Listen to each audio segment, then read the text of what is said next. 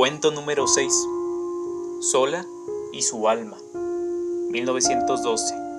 Del autor Thomas Valley Adrich, poeta y novelista norteamericano, nacido en 1836 y muerto en 1907.